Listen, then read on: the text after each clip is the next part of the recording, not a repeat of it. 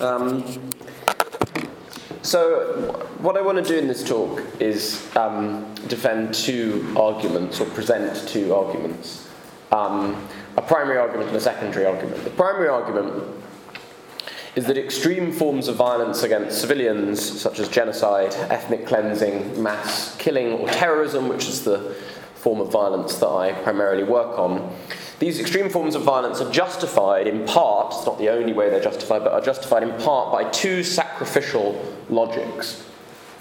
The first and most obvious logic is the sacrificing of others, of the victims of extreme violence, uh, who are often, with some professed regret uh, on the part of perpetrators, killed um, for some future good.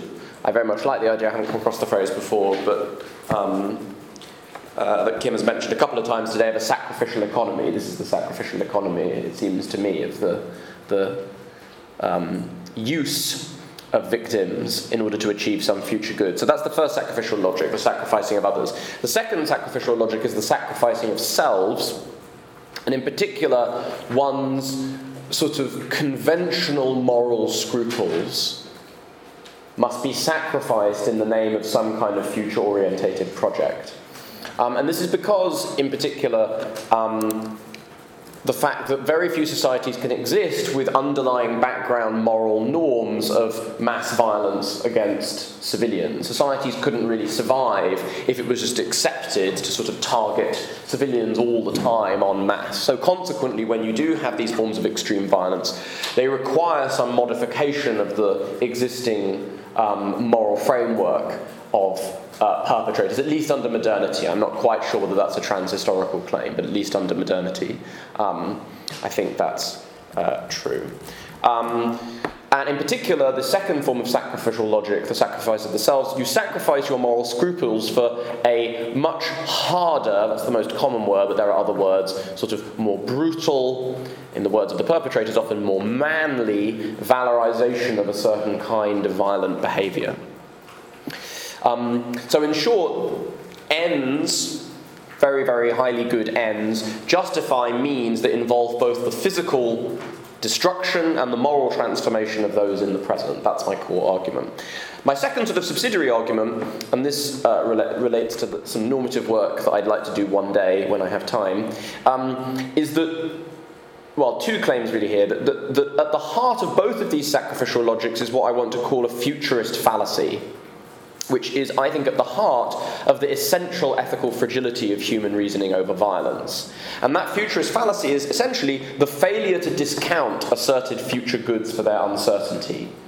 So, promises of the future, predictions of the future, expectations of the future are treated as relatively guaranteed in the ethical weighing up of violence as justification rather than discounted, which is a major problem because often these future goods turn out to be essentially fantastical, they never accrue um, which is a bit of a problem. I think that's interestingly not unrelated. I, you know, I, I, I, said to Audrey, I think in our original correspondence, that you know, sacrifice isn't a concept I use much in my work, but there the link to the notion of magical sacrifice, I think, is particularly strong. That this is sort of, it's you know, of course this will come. The gods will respond to our, our sacrifice. That's why it's okay to you know kill however many people or animals we're we're killing. So this is part of my broader project on um, the, the, core of my work is on the ideological dynamics of violence against civilians, and it's part of the broader normative argument that I want to formulate, which is a claim that the deepest ethical problems in the justification of war and political violence are actually not the problems of ethical principle or theory on which most existing political and moral literature about violence focus. I actually think the primary problem in morally regulating war are the questions of ethical praxis. And what I mean by that is the way that real world human beings apply principles and theories in practice. The underlying ethical theory of most justifications of violence is pretty familiar and fairly intuitive. It's consequentialist, it's self defense, it's all standard claims that, that, that people deploy in the form of extreme violence. What goes wrong is the application of those ethical theories in practice. And that requires, I think, deeper thinking about questions of ethical practice. So I'm going to try and refer to that a little bit um, throughout my talk throughout the rest of my talk. Um, so what I'm going to do is I want to present some of the research that I've conducted. Not primary research, sort of secondary research off, off case specialists and um, archival documents collected by others. Um, on three, the three main cases I've done work on, which are the Nazi Holocaust uh, and Nazi atrocities, repression in Stalin's Soviet Union, and Allied bombing of Germany and Japan in World War II. Uh, coupling, or not coupling, tripling uh, in that third one with the other two cases will probably strike some people as an interesting uh, move. I will try and justify it uh, a bit later in the talk. So the first um, bit, you know, the first document or the first discursive fragment that came to my mind when I started thinking about this talk um, was uh, this comment uh, in a private uh, correspondence by a German soldier fighting on the uh, Russian front in, in World War II, um, who stated that after the war, the great peace will come for which all people are hoping. Fighting for that, no sacrifice is too great. And I think this expresses both, uh, certainly the, the, the, the um, sort of first and a half of the two sacrificial logics that I express. That all of this, this immense brutality and unparalleled levels of violence being witnessed on the Eastern Front, both, of course, towards uh, Russian soldiers, Russian civilians, other minorities, and also to the German soldiers themselves, is justified in the name of this grand future um, uh, that uh, this war is going to bring. And these sorts of sacrificial themes in Nazism um, had long roots. Um, I, Omer Bartov, I think, argues very convincingly that their roots lie actually in the experiences on the front lines of World War I, or in particular the way those experiences were memorialized and mythologized in uh, the notion of the Kampfgemeinschaft, or the battle community, um, which was constructed and disseminated heavily in the plethora of far right uh, nationalist paramilitary movements uh, in the Weimar Republic in the 1920s. Um, as Omer Bartov describes it, exemplified in frontline journals for their own consumption. A vocabulary only they, the soldiers this is, could understand, and a new kind of sarcasm and black humour, this was a state of mind that combined a good measure of self pity with immense pride in their, the German soldiers, ability to endure inhuman conditions for the sake of a nation seemingly ignorant of and indifferent to their terrible sacrifice. And the idea here is that this notion of the Kampfgemeinschaft depicted a community of soldiers and veterans, quote from Bartov, united through sacrifice and devotion to a common cause, the comradeship of warriors, and the quest to extend its newfound values to post war civilian society. And the story that Bartov tells he's not the only one, is that Nazism built upon this idea for its notion of the Volksgemeinschaft, um, a, a, nation of warrior people bound through war and violence and um, struggle. And it involved a fundamental normative reconfiguration of uh, traditional uh, German uh, society in favor of martial and sacrificial uh, values. So this comes out as soon as the sort of Nazis get together and start campaigning in the mid 1930s. Uh, grassroots Nazi supporters uh, expressed their faith. This is one representative quote that, quote, someday the world will recognize that the Reich we establish with blood and sacrifice is destined to bring peace and blessing to the world. Um, as the historian Michael Burleigh points out, Nazism, in, in, in advocating this kind of um, uh, sacrificial, martial, normative universe, um, quote, represented a sustained attack on fundamental Christian values, regardless of any tactical obeisance to the purchase it had on most Germans. Compassion, humility, or love of one's neighbour were dismissed as humanitarian weakness by an organisation which regarded hardness, sacrifice, and self overcoming as positive virtues. So I'm suggesting here that alongside this consequentialist sacrificial logic that I'm going to come back to, Sacrifice was involved in this valorization of the abandonment of conventional norms and values in favor of a set of norms and values which positively saw brutal sacrifice of oneself and others as being the highest uh, mark of, uh, of praise and esteem in the Nazi moral um, code. So this formulated in the Weimar Republic, it formulated in early Nazi propaganda um, and political activities, and then it is explicitly invoked time and again in Nazi atrocities in uh, Eastern Europe. Um, so, at the at two and a half months before the launch of Operation Barbarossa, the massive Nazi led invasion of the Soviet Union, uh, Hitler briefed 250 uh, senior officers in a speech I've quoted from extensively on the slide. Um, now, uh, many of these comments, of course, people who justify violence don't parcel up their different justifications nicely and discreetly. You tend to see lots of um, uh, justifications operating alongside each other. A lot of my work emphasizes how much um, assertions of threat are critical parts of the ideological dynamics of mass killing. That's obviously not what I'm talking about today, but you can see it in this quote. Uh, communism is a tremendous danger for the future. We mustn't be uh, comrades. We must get away from the standpoint of soldierly comradeship. This is a war of extermination. Um, and if we don't regard it as such, we will be again confronted by the communist enemy in the future. So there's strong prediction of future activities playing a key role in the justification uh, of the violence. The troops must defend themselves with the methods which, with, with which they are attacked. This is projection onto the other commissars and the GPU people are criminals. But crucially, this last line in the East, toughness now means mildness in the future. The leaders must make the sacrifice of overcoming their scruples. So, this future justification, justifying violence in the present and requiring the sacrifice um, of traditional moral scruples uh, and values. So, both of these sacrificial logics very visible in this uh, quote uh, During the campaign, uh, troops in Russia were told by their superiors statements like uh, this one on the next slide um, We are now embarked on a risky enterprise with no assurance of safety. We are advancing an idea of unity which is neither rich nor readily digestible, so it's a struggle, but the vast majority of the German people accept it and adhere to it.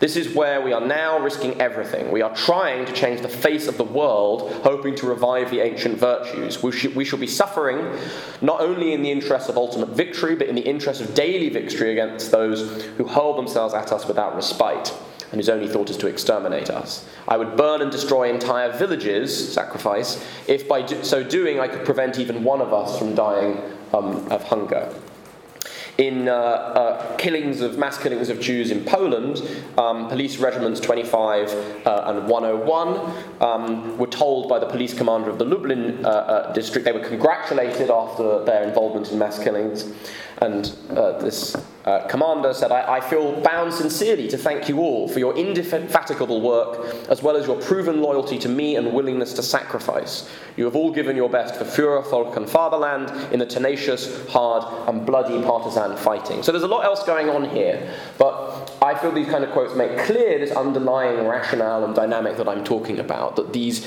uh, assertions, these promises, of course, none of which ever came about, so they end up being complete fantasy, none of these benefits accrue are used to justify both personal sacrifice and the sacrifice of others on the altar um, for uh, long run predictions of a Nazi utopia. Now, in Stalin's Soviet Union, we get very much the same dynamics in justifications of violence. And again, themes of sacrifice, just as they had deeper roots in the um, Nazi case, they had d- deeper roots in the Stalinist case. So, early revolutionary Marxist justifications of violence in the early 20th century frequently uh, grappled with the problem of violence very much as a regretful but necessary sacrifice needed in, in the name of uh, revolution. So, the Hungarian Marxist Georgi Lukács, for example, um, stated in some of his work on tactics and ethics there are situations, tragic situations, in which it is impossible to act without burdening oneself with guilt. The idea for which guilt is incurred represents an imperative of the world historical situation a historico philosophical mission. Uh, Lenin's writings are full of this kind of uh, logic and reasoning. Um, Le- uh, Lenin uh, writes We would be deceiving ourselves and the people if we concealed from the masses the necessity of a desperate, bloody war of extermination, which I think very much gets on the idea that, you know, it's other people you're exterminating, but this is desperate, this is a sacrifice that you are also making in sacrificing them. Um, uh, the necessity of a desperate bloody war of extermination is the immediate task of the coming revolutionary action. And furthermore, quote, revolutions are festivals of the oppressed and exploited. We shall be traitors to and betrayers of the revolution if we do not use this festive energy of the masses and their revolutionary ardour to wage a ruthless and self sacrificing struggle for the direct and decisive path. In the Leninist era, Lenin's first chief of Bolshevik internal security, Felix Dzerzhinsky, uh, likewise called for a movement populated by, quote, the most determined, hard, and solid comrades without feelings, feelings of pity, ready to sacrifice for the safety of the revolution. So, again, individuals who will make the sacrifice of abandoning conventional moral values in order to conduct these forms um, of violence. Now, this continues, although is also radicalized into uh, the Stalinist um, era. Um, and Soviet leaders under Stalin preached both of the sacrificial logics I'm identifying. During the Great uh, Terror, uh, 1936 to 1938, Nikolai Yezhov, who was uh, head of the um, uh, uh, the prosecutorial campaigns that Stalin launched both within the party and within the country, said, and I think this is particularly interesting, sorry, before I read the quote, I should say, in the Stalinist era, we particularly get this notion of explicit recognition that many innocent people will, lives will be lost. Um, but this is a justified sacrifice given the long run uh, aim. So it's not even the notion of kind of we're sacrificing these guilty others, which is more the notion in Nazism. It's fine, yes, many people are innocent, it doesn't matter. So, quote, there will be some innocent victims in the fight against fascist agents. We are launching a major attack on the enemy. Let there be no resentment if we bump someone with an elbow. Better that 10 innocent people should suffer than one spy get away. Um, writes of this era. Um, and, and, this is a very common, and it's very interesting how the Stalinist leadership very much thought in terms of these percentages. Um, and as those percentages of the figures dying were not particularly significant. Um, so, so Figes writes, as Stalin said in June 1937, if just 5% of the people who had been arrested turned out to be actual enemies, quote, that would be a good result. According to Nikita Khrushchev, Stalin, quote, used to say that if a report was 10% true, we should regard the entire report as fact. Everybody in the NKVD knew that Stalin was prepared to arrest thousands to catch one spy. Better too much than not enough, Yezhov warned his NKVD uh, operatives. If an extra thousand people are shot, that's not such a big deal. Now, part of the reason, I'll, I'll, give you one more quote before I reason about that. And Lazar Kaganovich, who was Stalin's commissar for transport and heavy industry, told his son, uh, These are unpleasant acts, granted, but we do not find any of this immoral. You see, all acts that further history and socialism are moral acts. So, what's interesting here is that the, there is a, a, conscious willingness to embrace these kind of arithmetics. And I do this a little bit more in the rest of my work and the book I'm working on. But the reason why these extraordinarily brutal arithmetics are taken to be justified in Stalinism is because of the enormous immensity of what is to come. Right? So, this is absolutely brutal. No one's denying it. But we're bringing about, you know, very much like the Thousand Year Reich in Nazism, we're bringing about utopias on such a scale that we just have to do this. Um, and indeed, in some of their work, you know, Marxist revolutionaries who thought this way would point to the huge violence of past societies, the huge violence of capitalism in earlier eras, you know, to justify this. It's very much a world historical vision. These vast epochs, these vast epochal changes always involve thousands and thousands of deaths, so why? why worry about it too much? Um, now, again, so, so that's, that's sort of focusing on that first logic, the idea of you, you sacrifice these innocent lives for these kind of long run future goods, but then there's also in Stalinism endless repetition of this idea of sacrificing older moral scruples and schemes in favour for a truer, harsher, harder, courageous revolutionary um, morality. Um, so, party members that later interviewed by Figes recall being told, quote, uh, by, but this is by party uh, leaders or, or party uh, superiors superiors, quote, You must assume your duties with a feeling of the strictest party responsibility, without whimpering, without any rotten liberalism. Throw your bourgeois humanitarianism out of the window and act like Bolsheviks worthy of Comrade Stalin. Beat down the Kulak agent wherever he raises his head.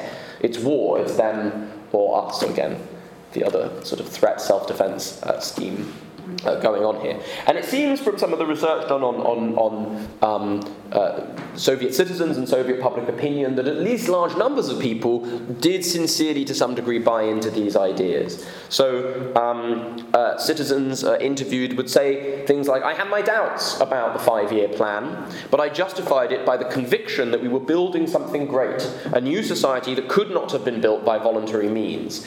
Today, this is interviews conducted after the fall of the Soviet Union. Today, I understand that it was very harsh, but I still believe that it was justified.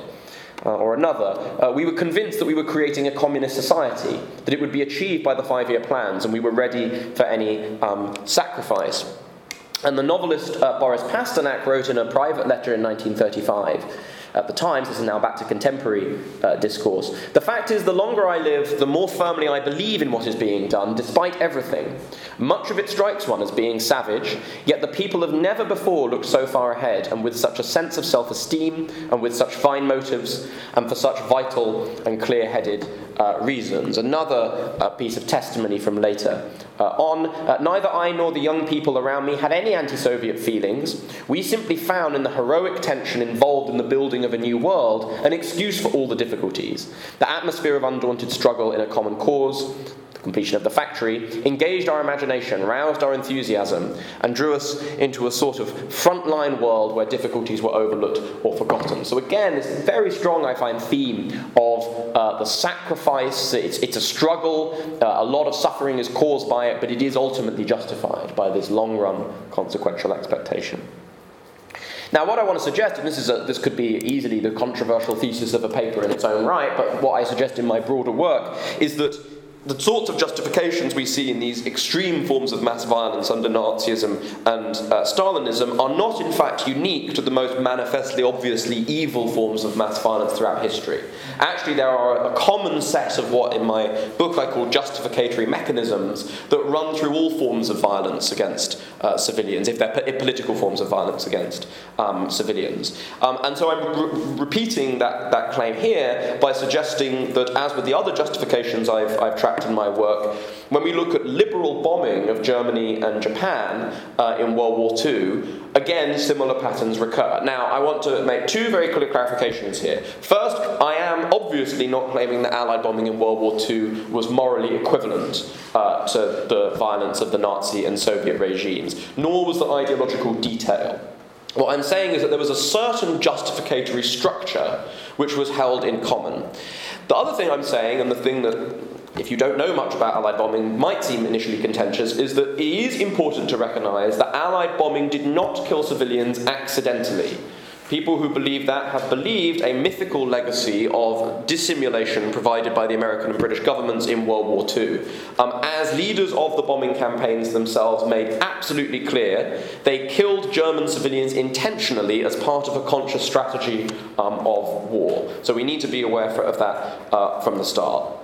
Now, the sacrificial logic is not contained within utopian visions in the same way that it is in Nazism and Stalinism. Nevertheless, the fundamental tone and the fundamental reasoning of the argument, the long run benefits that will accrue from this suffering justify it, is the same. And as Arthur Harris, the head of uh, uh, British Bomber Command, stated, attacks on cities, like any other act of war, are intolerable unless they are strategically justified. But they are strategically justified insofar as they tend to shorten the war and to preserve the lives of Allied soldiers. Um, this is the fundamental moral core of, of how the uh, Allied powers saw themselves as behaving. After the Allied Casablanca conference in 1943, General Arnold, one of the senior uh, US airmen, uh, sent an aide to the air staff with a memo explaining this is a brutal war, and the way to stop the killing of civilians, which we regret in this story, the way to stop the killing of civilians is to cause so much damage and destruction and death that the civilians will demand their government cease fighting. So, in consequence of this, we get the continuous assertion from leaders of the bombing campaign amongst both the British and the Americans that by mass bombing of German civilians in German cities, the war is about to be won. So in February 1943, Arthur Harris said that German surrender due to bombing was imminent. In August 1943, he told Portal, another uh, um, senior member of the um, uh, British military, we can push Germany over by bombing this year, this is August 1943. And in November 1943, declaring himself, quote, certain that Germany must collapse, end quote, he told Churchill, quote, We have not got far to go, but we must get the US Air Force to wade in with greater force. We can wreck Berlin from end to end. It will cost us between 400 and 500 aircraft. It will cost Germany the war. By December 1943, Harris specified a date. Uh, 1st of April 1944 was when uh, bombing would be, bring the war to the end through, quote, destruction of between 40% and 50% of the principal German towns. And these conceptions were typical. Uh, indeed, when you go back to some of the archival documents, it's amazing the sorts of statements that were made in defense of bombing. Uh, the Assistant Chief of the Air Staff uh, made the claim to Churchill that we are convinced that Bomber Command's attacks are doing more towards shortening the war than any other offensive, including the Russians. Right? So the entire Russian front and the defeat of all of Hitler's armies in the east, that's nothing compared to the mass destruction of German civilians and housing uh, going on uh, in the cities. It's an extraordinary uh, vision. Um, it's worth well, I'll finish with a couple other quotes before I come back to this point. Um, we get this most clearly in the justification of the atomic bombs and the dropping of uh, atomic weapons. Uh, so, uh, didn't want to go on with that, so I didn't put this on the slide in the end. Um, so Truman said after the war, uh, I ordered the atomic bomb to be dropped on Hiroshima and Nagasaki. It was a terrible decision, but I made it. And I made it to save 250,000 boys from the United States, and I'd make it again under similar circumstances. It stopped the Jap war. Uh, and uh, similarly, again, Truman, nobody is more disturbed over the use of the atomic bombs than I am. Seems a somewhat doubtful uh, statement, uh, having ordered them. Um, but I was greatly disturbed over the unwarranted attack by the Japanese on Pearl Harbor and the murder of our prisoners of war. The only language they seem to understand is the one that we have been using to bombard them. When you have to deal with a beast, you have to treat them as a beast. Dehumanization. Interesting uh, there. US uh, General Groves, about the atomic weapons, said, We were trying to perfect a weapon that, however repugnant to us, as human beings could nevertheless save untold numbers of American lives. Now, again, everything hinges here, of course, on whether these benefits actually accrue, whether the, um, the ends that are provided for the action are actually the ends to which those actions lead. So it's important to stress that um, although the assessment of exactly what bombing did in the world is complex, most, uh, almost all historians and both the British and American bombing surveys at the end of World War II suggested that at the very least these claims were wildly wildly inflated. And in fact, that bombing contributed very little towards hastening the end of the war. Now, if that's the case, those that died died for no ultimate ethical gain. There was no actual accrual of advantage. Now, there were many things that bombing did do that was important. I'm not trying to suggest otherwise.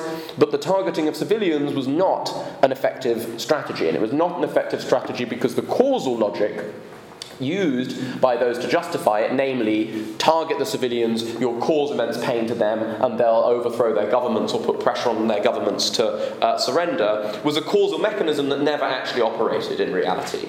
Um, and this is now widely um, accepted. There was just no capacity for civilians in wartime to put realistic political pressure on their governments uh, to surrender, certainly not when those governments were as authoritarian um, as Germany's and Japan's. So that was all sort of the first sacrificial logic, right? The people will have to die, but it's a worthwhile sacrifice to end the war uh, quicker. But we simultaneously get the second sacrifice, sacrificing your moral scruples in favour of this hardness necessary to win the war. So, um, surrounding moral concerns about the bombing, which did exist at the time, you get this plethora of discourse from senior military leaders of the effect, for example, General LeMay, a senior American uh, Air Force officer, uh, all war is immoral, and if you let it bother you, you're not a good soldier. Um, a military officer, he explained, could not, quote, mope about the deaths he has caused. US Secretary of War, uh, Henry Stimson, uh, argued that uh, he had, quote, seen too many stern and heartrending decisions to be willing to pretend that war is anything else than what it is. The fact of war is the face of death. Death is an inevitable part of every order that wartime leader gives. Notice also here a certain kind of um, uh, of responsibility, right? This violence is just intrinsic to the war. It's not something that we actually decide on, so we just have to sacrifice our moral scruples because this thing has to occur. It's not a, a consequence of human uh, agency. Uh, Arthur Harris likewise urged his superiors to disregard, quote, the sentimental and humanitarian scruples of a negligible minority, uh, end quote. Uh, General Arnold said, quote, we must not get soft. War must be destructive and to a certain extent inhuman and uh, ruthless. Uh, a lot of these various justifications come together in this quiet passage. I think quite, I think fun would be an unfair way to describe it, but uh, intriguing uh, passage. This is from the Daily Mirror. Uh, the press were uh, hugely supportive of the bombing campaigns in both Britain and um, America. this Daily Mirror. Sorry? yeah, I'll, yeah, I'll come through to it. So the, the Daily Mirror uh, article uh, here says this is the only policy. This is the only effective method available to us in self defense. This is the offensive. Bomb for bomb and the same all round. The only policy. The air war is no time for lecturers and gloved persons willing to live up to a high standard of ancient chivalry, so we can all retire. Um, the invention of the bombing plane abolished chivalry forever. It is now retaliate or go under. We are not dedicated to passive and polite martyrdom, we must hit back. Also, the dislocation of German communications and nerve centres is essentially a military objective, if really it is reasonable to go on making this almost obsolete distinction, a distinction that wears very thin. People are killed, this is the sort of most interesting part, people are killed in the devilish war of today everywhere, anyhow. People killed are, in tens of thousands, useful workers, mainly war workers, the implication being that therefore this will be very beneficial uh, to the war effort. So to bring this case study to a close, as Richard Overy concludes, quote, the argument for bombing Germany derived from assumptions about the moral character of total war, inspired by a vulgarized Darwinism in which the struggle of nature was transposed onto the struggle between nations.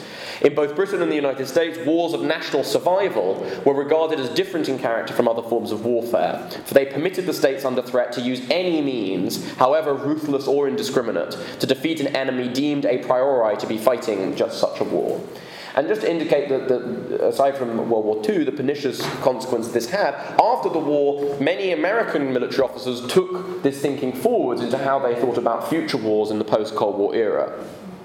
Sometimes those policies were not carried out in practice. So in the 1940s, US Air Force General uh, Orvil Anderson found it reasonable to suggest indicating, uh, sorry, initiating a preemptive nuclear war of aggression against the Soviet Union, um, asking which is the greater immorality: preventive war as a means to keep the USSR from becoming a nuclear power, or to allow a totalitarian dictatorial system to develop a means whereby the free world could be intimidated, blackmailed, and possibly destroyed.